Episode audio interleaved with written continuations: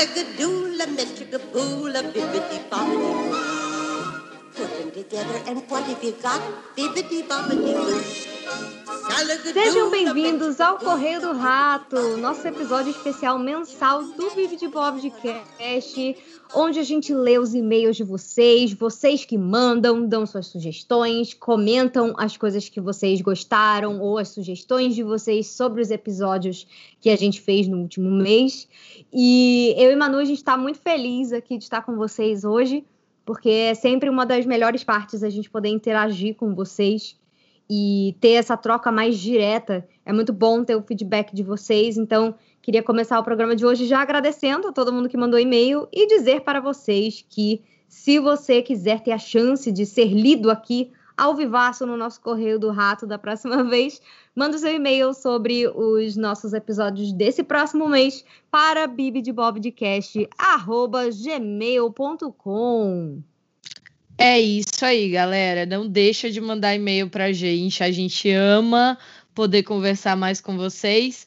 E eu sou Manuela Elias e hoje nós estamos aqui para fazer aí um apanhadão dos últimos e-mails, falando dos últimos episódios que a gente gravou. E Fernanda já vai, vamos começar agora com o e-mail. O que, que você tem aí pra gente, Fê? Exatamente. Eu resgatei um e-mail de um episódio que eu gostei muito de gravar, mano.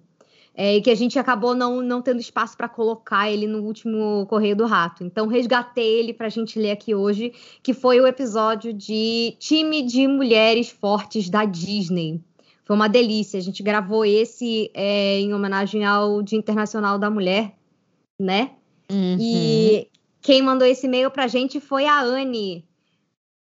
A Anne Arme, ela disse o seguinte: Oi, Fê e Manu, tudo bem com vocês? Primeiramente, queria parabenizá-las pelo podcast sobre as mulheres incríveis que a Disney já nos deu. Fiquei surpresa e super animada com o tema, já que há muito tempo queria ouvi-las falando sobre elas e adorei as suas escolhas de personagens. A Bela e a Ana são doces, intelectuais e corajosas. Esmeralda e Megara são opostos que se atraem e nos mostram uma única luta. Úrsula e Isma são dois ícones vilanescos roxos com planos infalíveis que mereciam o trono, mas ganharam os nossos corações. Após ouvir e pensar, eu decidi escrever sobre a minha mulher forte da Disney, um ícone igualmente. A minha princesa é uma que eu confesso que eu não tinha tanta conexão antes de reassistir o filme quando eu cresci, que é a Jasmine. Ela é tão icônica que entrou no lugar do Aladdin na linha de princesas da Disney, porque convenhamos que o Al, ou talvez só Jean, é um princeso, gente. Ela tá errada, é mesmo? Aladdin realmente tem nossos corações.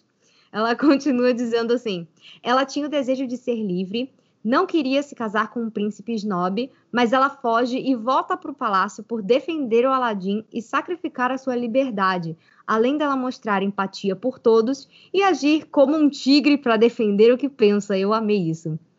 Ela é super atlética, mostra que não tem medo, enfrenta todos, é linda, um protótipo da Meg na questão da sensualidade e tem e tem uma das melhores músicas da Disney. Quando eu assisti o live action, fiquei um pouco triste por, por ela ser definida em querer ser sultana, perder os seus desejos, ter uma música clichê e perder a sua personalidade. Acho que a Naomi foi incrível, mas ela poderia ter nos entregado mais se tivesse esse ar da personagem da animação. Mas pensando, acho que se uníssemos essas duas Jasmines, teríamos uma perfeita. Ela poderia ter essa personalidade da animação, querer ser sultana, ter liberdade para exercer o cargo, mas ela quer ter liberdade para conhecer o seu povo e o mundo, para libertá-los da pobreza e buscar aliados e soluções em outras civilizações para prosperarem. Ela não quer casar porque o marido seria o sultão e ela iria ajudar o reino dele e não o dela. Então ela seria sultana e viajaria com Aladim para eles viverem os seus sonhos, mas também para ajudar as pessoas. Quero muito saber o que acham dessa versão da personagem que eu criei. Uma última coisa todas as mulheres da Disney são feministas, porque a minha definição de feminismo, depois de muito pensar, é a luta das mulheres para elas serem o que elas quiserem. A Branca de Neve é positiva e forte em enxergar o bom da vida. A Cinderela é sonhadora e batalha pelos seus sonhos. A Aurora é doce e humilde em dar valor à, simpli à simplicidade. As princesas da Renascença em lutarem pelas suas causas e serem inspiradoras. E as da Revivência, adorei chamar de Revivência, por, por nos, né? por nos mostrarem que todas somos princesas porque somos mulheres reais. Todas merecem reconhecimento e serem símbolos de força. É isso, meninas. Obrigada pelo podcast. Me inspirou demais e me mostrou mais ainda o quanto eu amo ser mulher e estar cercada de modelos como vocês. Um super beijo e até o próximo e-mail.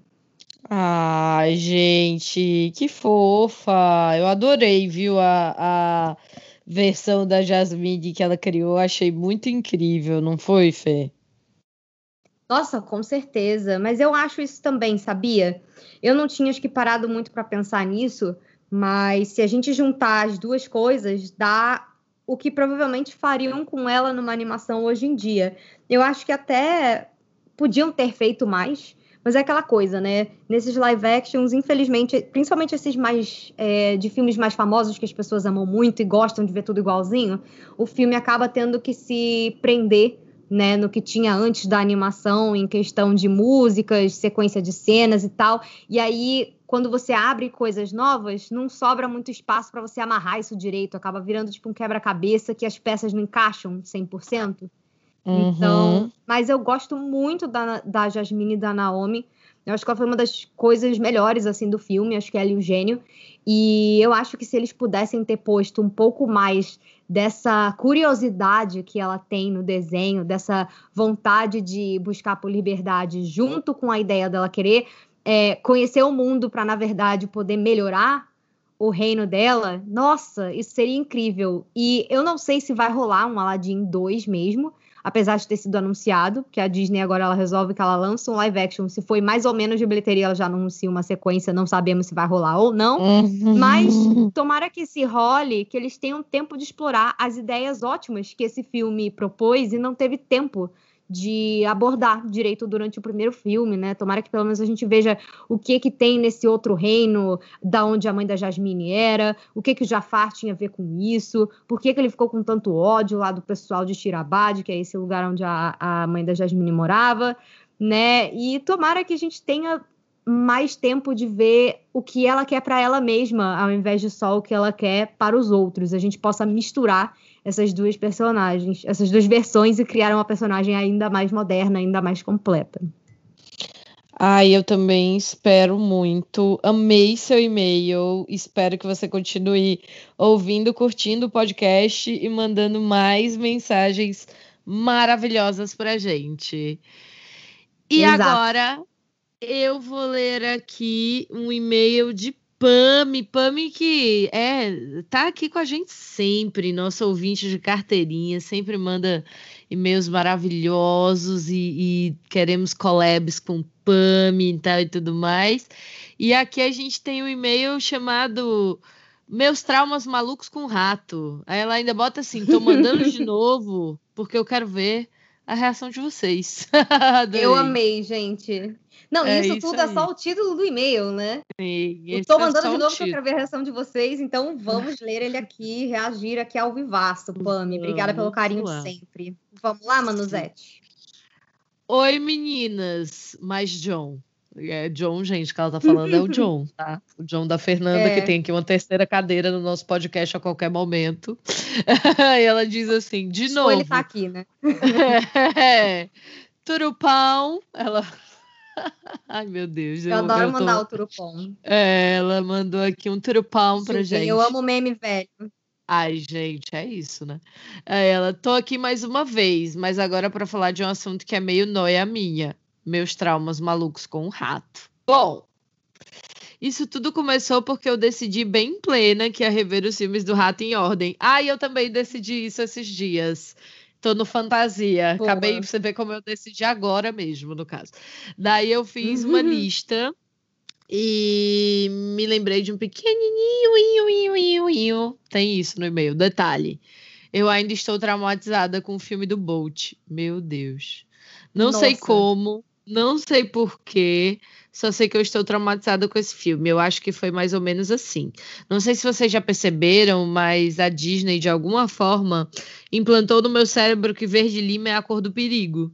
Se vocês pararem para pensar, todos os grandes vilões têm verde lima em pelo menos uma das cenas deles, com destaque Sim, é para verde o Malévola. roxo. É, para As Malévola clássicas dos vilões. clássicas dos vilões. Ela fala, com destaque para Malévola, Scar, Rainha Má, Gaston, Clayton, etc. E daí os, os primeiros 10 minutos de filme é aquele vilãozinho genérico do seriado genérico do Bolt da Miley Cyrus. Eles tacam uma luz verde lima bem na cara dele. E daí a cena corta, eu não lembro porquê. E o cara fica congelado no maior estilo. Então brinque direito. Do Meu. Deus! Direito a cara creepy e tudo. A criança de 4, 5 anos que eu era ficou traumatizada, está assim até hoje. Sério, até hoje nunca mais consegui assistir o filme por causa desse bendito trauma. O estranho é que eu assisto Branca de Neve e as cenas da bruxa bem de boas, mas Bolt eu não engulo. Outros filmes que eu só tomei coragem e, assim, meios que ela diz, né, de assistir em 2020 foi o Corcunda de Notre Dame e Fantasia, porque ela tinha medo do Frollo e do Chernabog, mas ter medo do Chernabog é bem compreensível, Pami. Todo mundo tem medo Bem do comum, Chernabog. inclusive. É. É meio Disney foi- culture, né? Tipo, você ter medo do Claro. Chernabog quando você é criança, faz parte. Exatamente. Mas foi muito bom ter visto, ela diz, pois agora eu entendo a profundidade desses filmes que teria me traumatizado como criança. Imagina só a loucura. Ah, e eu também acho Toy Story 2 muito assustador por causa do Mineiro Pete. Mas é assustador mesmo. Ele era assustador pra Uhum. caramba. E eu não gostava real. e aí? Vocês também têm algum trauma ridículo do rato? Beijos e amo vocês, Pami. Pami, primeiro, muito obrigada, né? Porque você tá sempre aqui com a gente. E a gente agradece muito o seu carinho. Você tá sempre comentando, sempre mandando mensagem. Obrigada mesmo. E segundo que, ai, um trauma com rato, amiga, você tem um trauma com rato pra galera? Eu acho que eu tenho. Era Bernardo e Bianca. Eu, eu tinha um problema com a vilã de Bernardo e Bianca. Não- a- aquela cena dos cílios, Ah, tira aquilo não sai da minha cabeça. Até Mulher. hoje, como criança, aquilo era muito assustador pra mim por algum motivo. Mas não é racional, mas é isso. Mas eu assistiria Bernardo e Bianca hoje novamente. Foi só uma coisa de criança mesmo, eu acho. Entendi. Não, então, assim, é, eu não quero assustar ninguém, mas era uma- eu era uma criança um tanto quanto psicopata. Então, assim, é, o trauma que eu vou comentar não é nem meu, mas é da minha irmã. E eu vou comentar ele porque a culpa desse trauma dela é minha. E até hoje ela ainda tem lembranças é, da situação. O que que acontece? Quando eu tinha uns sete anos, eu fui na afinada locadora, né, para alugar um filme para assistir no fim de semana. E aí eu vi um filme que tinha dois bonecos na capa e eu fiquei mó empolgada. E falei, papai, papai, eu quero esse. Quando meu pai pegou o filme, era a noiva do Chuck, da série do Brinquedo Assassino. Eu tinha sete anos. meu Deus. E meu pai, eu não sei se ele não prestou atenção, se ele comeu cocô, se os anos 90 eram só muito, é, muito doidos e ninguém se importava, mas ele alugou o Ele alugou. para mim. E eu amei. E realmente, eu revi recentemente e é o ícone do trash, assim, eu sou apaixonada por esse filme até hoje. Mas eu tinha sete anos. E a minha irmã, tadinha, ela é quatro anos mais nova que eu. Ela era um bebê, basicamente. Ela tinha três, quatro anos no máximo. E eu falei pra ela que a gente poderia assistir A Pequena Sereia depois que a gente visse esse outro filme. Então tem alguns momentos que a minha irmã até hoje tem pavor do Chuck. E assim, tadinha, eu enganei ela falando que a gente ia ver A Pequena Sereia.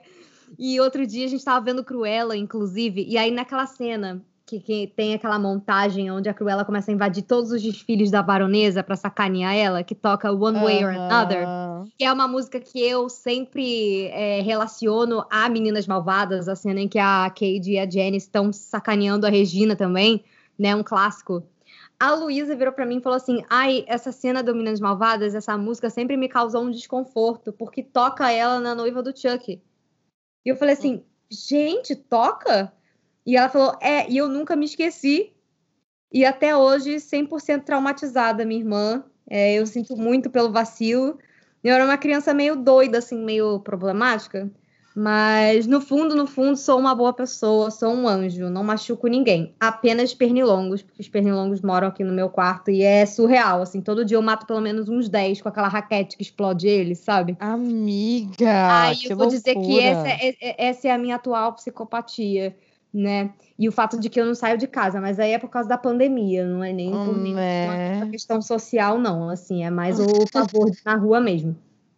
Então, assim, Ai, tadinha. É, e isso até hoje é um negócio que ela não tem, não tem coragem de rever, que nem isso que a Pam falou sobre a cena do Bolt, né? E sei lá, resolvi compartilhar porque é, é uma coisa que, que eu morro de rir, apesar de eu ficar triste que eu causei isso na minha irmã. Mas a gente tá de boas. Hoje em dia a gente fala disso rindo, mas ela ainda não criou coragem de ver o Chuck. Mas tá nos nossos planos aí da gente ver juntas um dia. Eu revi recentemente, inclusive, e o filme continua o ícone do trash, assim. E assistindo adulta, Ah, mas ele é mesmo. mulher O assistindo ele de novo, trash. adulta, o tipo de coisa escrota que os bonecos falam. Tem cena dos bonecos de plástico Não, transando. É, horrível. É Olha, surreal. a mocinha do filme é a Catherine Heil, antes da fama. Eu fui assistir, eu falei assim: ai, Brasil, esse filme é muito icônico. Então revejam. Vejam quem ainda não viu. Porque esse filme, ele é, é surreal, assim. Ele é realmente uma experiência única. É uma experiência única, é verdade. Eu, eu tinha um pouco de medo de Chuck, não vou mentir, mas eu, eu, eu entendo você ter gostado. Deve ter sido uma coisa muito, muito específica que bateu para você ali naquele momento e pronto, é isso aí. Eu era uma criança Mas- estranha. Eu era, eu era de veras hiperativa, amiga. Então, eu acho que o Chuck, era- ele Era passava muito do ponto, assim, caótico, sabe? né? É. É tudo muito caótico. E eu não sei, o visual dos bonecos me agradava muito. Eu sei lá por quê. Os bonecos eram feios que nem, sabe? Mais, fe... Aham. mais feio que briga de foice, como diz Era o. Mas eu não sei, É. eu acho tão engraçado.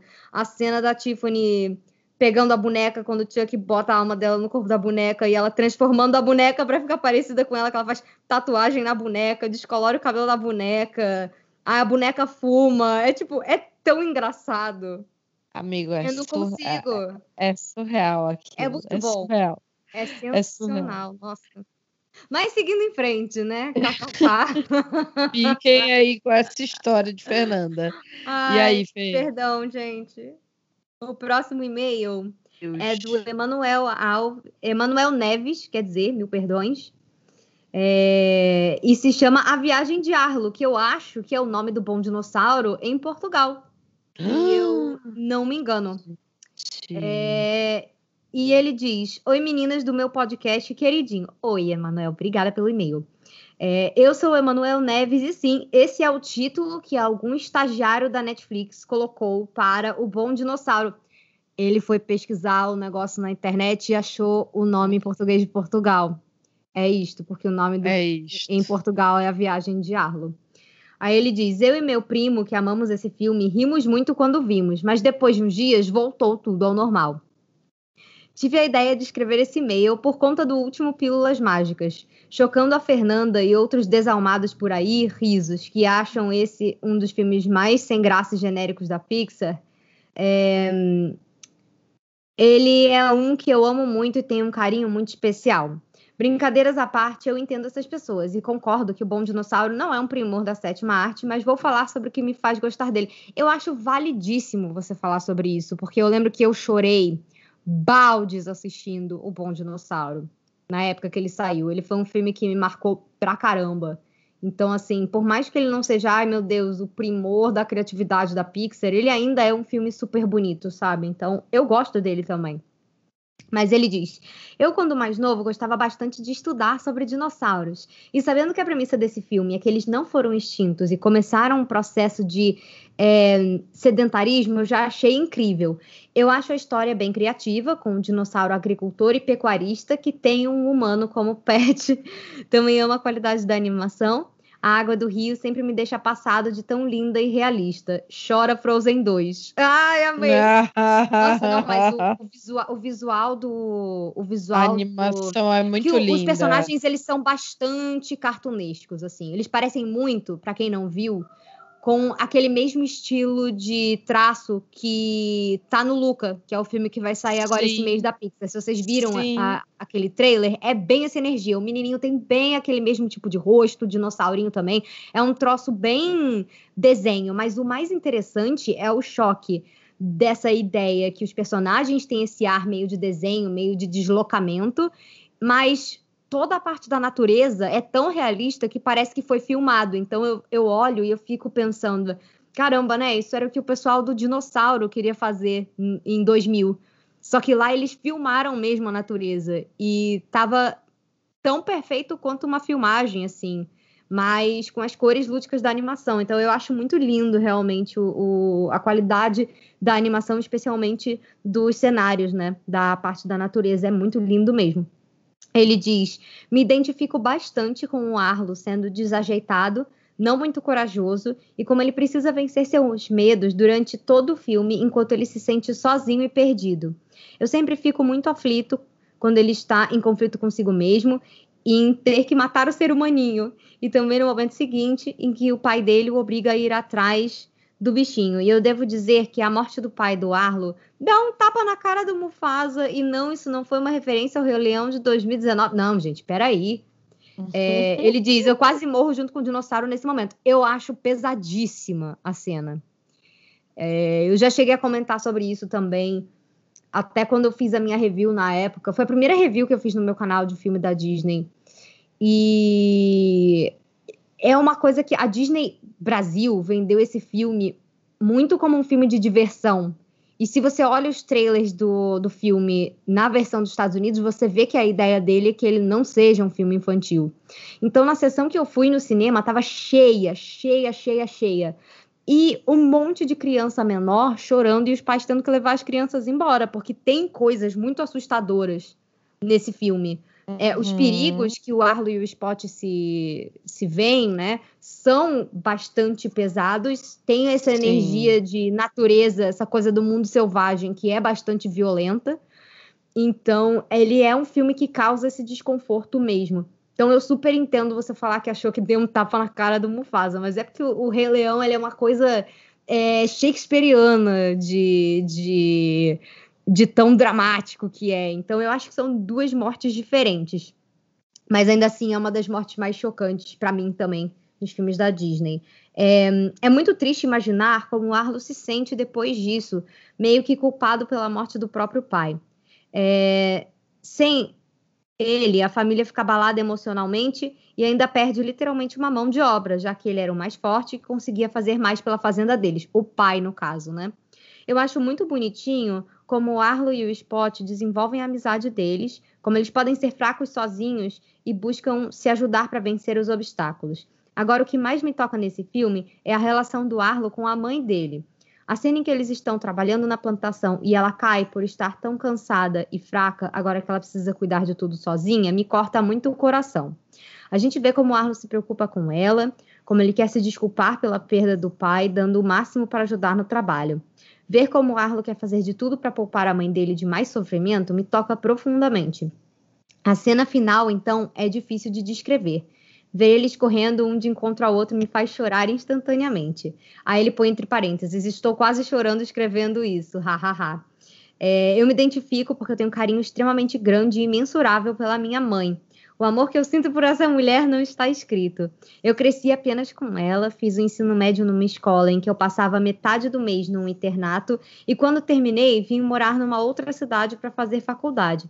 Isso faz com que eu ame mais ainda esse filme, porque ele me lembra dos momentos de reencontro com a minha mãe, que são sempre especiais. Ah, e a minha família também é de pequenos agricultores familiares. Ai, que bonitinho! Oh, muito fofo, muito né? Fofo. Ele termina dizendo o seguinte, Manu, ó, eu vi o Bom Dinossauro na escola durante o ensino médio e vale destacar que foi o primeiro filme que me emocionou desse jeito. E como menino, eu sempre fui muito relutante em expressar os meus sentimentos.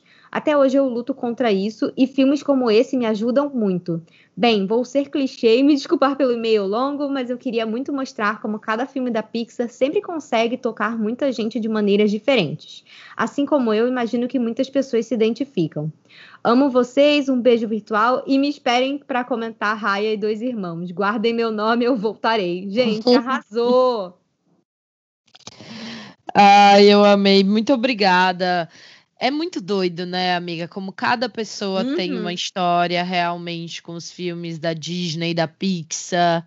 Isso é tão bonito e, e, e é por isso e que é esses filmes como em cada marcam, momento da né? vida eles tocam a gente de, de formas diferentes, não é, amiga? Sim. É meio Sim. surreal, assim. Na época que saiu o Bom Dinossauro, foi um filme que me deixou muito emocionada também. Uhum. Eu tava num momento de muita dúvida quanto à minha vida, então é, foi um filme que mexeu muito comigo e eu nem sabia direito por quê. Eu acho que só hoje que eu consigo me dar conta. Olha como é doido isso. E era uma coisa que não tinha nada a ver com o protagonista, mas ainda assim parece que o sentimento você compreende, sabe? Sim. Então é, é um filme realmente muito especial. Ele fala também, ele, ele tira essa coisa da da masculinidade tóxica de que ah, o homem tem que ser sempre forte, ele não pode ser delicado, que, né, como se isso fosse algum defeito. Inclusive, até pelo que o Emanuel falou no final, né, do e-mail dele, porque é isso, a gente está acostumado a ouvir as pessoas falando, ai, ó, não chora não, hein, menino não chora. Sendo que, tipo, não, gente, chora, expõe seus sentimentos, porque guardar faz muito mal, sabe? Exato. Não só para você quanto para o próximo. É esse que é a coisa. A masculinidade tóxica ela faz mal não só para ela não Pras só mulheres. com faz mal para as mulheres, como faz muito mal para os homens também. Então é uma questão Principalmente, né? né? Eu acho que assim, ela faz muito mais mal para os homens do que os homens conseguem enxergar, porque eles estão ali, né, crescendo com certeza. aquela cultura, envoltos com aquilo ali. Então, assim, olha, muito incrível, Manuel, amei. Bom Dinossauro é um filme que eu preciso rever, faz muito tempo que eu vi, eu lembro de pouca coisa dele. Uma graça, Manu. Mas ele é muito lindo. Eu lembro que eu gostei muito. Muito obrigada pelo seu e-mail e a gente está esperando os outros, hein? Queremos ver Pois você é. realmente por aqui. E aí, amiga, vamos lá para o nosso último e-mail de hoje, que é um e-mail do Gu Borde, que diz assim, comentando Cruella, né? É o Gustavo Borde de São Uhum. Paulo que mandou esse e-mail pra gente. Muito maravilhoso. Gente, o nosso episódio sobre Cruella tá fresquinho. Vão ouvir se vocês ainda não ouviram. A gente amou o filme e tá conversando bastante sobre o que, que a gente achou. E, enfim, foi muito legal de gravar. O filme foi muito divertido de assistir. E vão lá conferir. Sim. Mas o Gu diz assim, né? Olá, meninas! Muito bom esse cast de Cruella. Devo dizer que assisti a ele sem, digamos, abastecer os bolsos do rato, apesar de assinar o Disney Plus. Você não está sozinho, Gustavo. O filme é ótimo, Né? um filme de cinema. Pena estarmos nessa situação. Não tenho disposição para ir em cinema ainda, ele coloca aqui. Ah, E ninguém tem, né? é isso aí, ninguém tem, né? O figurino acredito ser um dos pontos altos do filme, juntamente com a ambientação e a trilha sonora. Candidato ao Oscar, né? É, ele acredita que é tanto o figurino quanto a trilha sonora podem ser aí candidatos ao Oscar. Tenho ressalvas quanto à readequação de personagens vilanescos. Acho que tô velho, ele fala. Mas nada que tire a qualidade do meu apreço por esse filme. Acho muito delicada a linha entre passar pano e humanizar um personagem considerado. No caso da Cruella, acho que foi na medida certa. Ai, eu amo Tal. pessoas, fãs que são assim, gente. Que não é nem, ai, eu odiei porque ficou igual, ou amei porque ficou igual, e a pessoa nem pensa por quê, sabe? É. Então, adorei, adorei. É dos meus, gostei. Beijo. Gu. talvez uma sequência poderemos ver, em uma sequência poderemos ver uma Cruella cruel, de fato, né? Ele coloca aqui, PS, aguardando uhum. um cast sobre fantasia. Eu e Fernando estamos devendo. Um trabalho incrível e pouco Nossa. valorizado. Um dos primeiros longas Disney que assisti e meu favorito de sempre. Obrigada por mais um episódio e parabéns em letras garrafais pelo trabalho. Abraços. E o nome do Gustavo é Gustavo Bordignon. E ele é de São Paulo. Gustavo, a gente só tem a agradecer por você acompanhar o cast, por você curtir a maneira que a gente fala sobre Disney na, na internet. A gente fica muito feliz. E eu acho que a gente concorda com ele, né, amiga? Cruella foi um filme que, claro, é, não é perfeito, mas olha, dentro do que a Disney tem apresentado, Fernanda tinha expectativas mais altas que eu, eu fui sem expectativa nenhuma e me surpreendi muito positivamente. Gostei bastante do que eles fizeram, né, amiga? Nossa, muito. Eu lembro que eu comecei a ficar meio obcecada com a ideia desse filme quando eu descobri ele lá em 2016, porque eles já hum. tinham avisado que iam trocar o filme para os anos 70 e fazer essa coisa da estética punk. Então eu já sabia, dentro de mim eu já sabia, gente, que eu ia amar. Porque eu amo esses filmes de moda e eu acho, eu amo contracultura. Então o movimento punk é um negócio assim sensacional. Então eu achei assim, gente, isso vai ser fabuloso demais e de fato foi. Assim, foi um filme que eu realmente gostei de ver. Eu gosto assim, quando a Disney reimagina as coisas que a gente já conhece. Não precisa ser exatamente igualzinho, não precisa também ser totalmente diferente, mas contanto que a história faça sentido, está bom, não é mesmo? Exato, exato. Posso deixar e eu uma acho... dica, amiga? Claro, Falando amiga. de Cruella ainda. Galera, é o seguinte, muita gente tava com medo da Emma Stone de Cruella, porque a gente tem muito aquela imagem da Glenn Close, que é um ícone, né? Sim. Fazendo a vilã no live action dos 101 Dálmatas. Mas hoje eu quero recomendar para vocês a sequência do live action de 101 Dálmatas, porque não é só a Cruella de Emma Stone que vai ganhar uma sequência. A Glenn Close, é. inclusive, serviu mais. Eu acho que ela serviu mais no 2 do que no 1. Um. Eu não sei se muita gente assistiu, porque o pessoal normalmente torce um pouco o nariz para essas sequências, mas o live action dos 102 Dálmatas, ele é um ícone do camp. Ele está no Disney Plus. Eu recomendo muito que vocês vejam. A Cruella tá ainda mais sensacional. E eu vou dizer só uma coisa para vocês. A plot envolve a Cruella ter passado por uma terapia de hipnose e agora ela ama cachorros.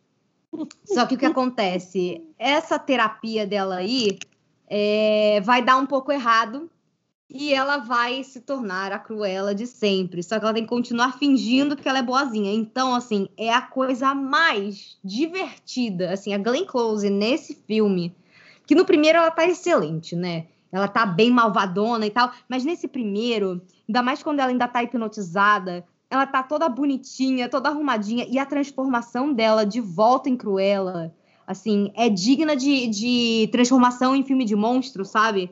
Que o cabelo dela que tava arrumadinho vai todo pulando para fora, é, a roupinha dela que era toda arrumadinha começa a ficar toda pontuda, então levanta umas ombreiras, a unha dela cresce, assim, é bem uma transformação de monstrão.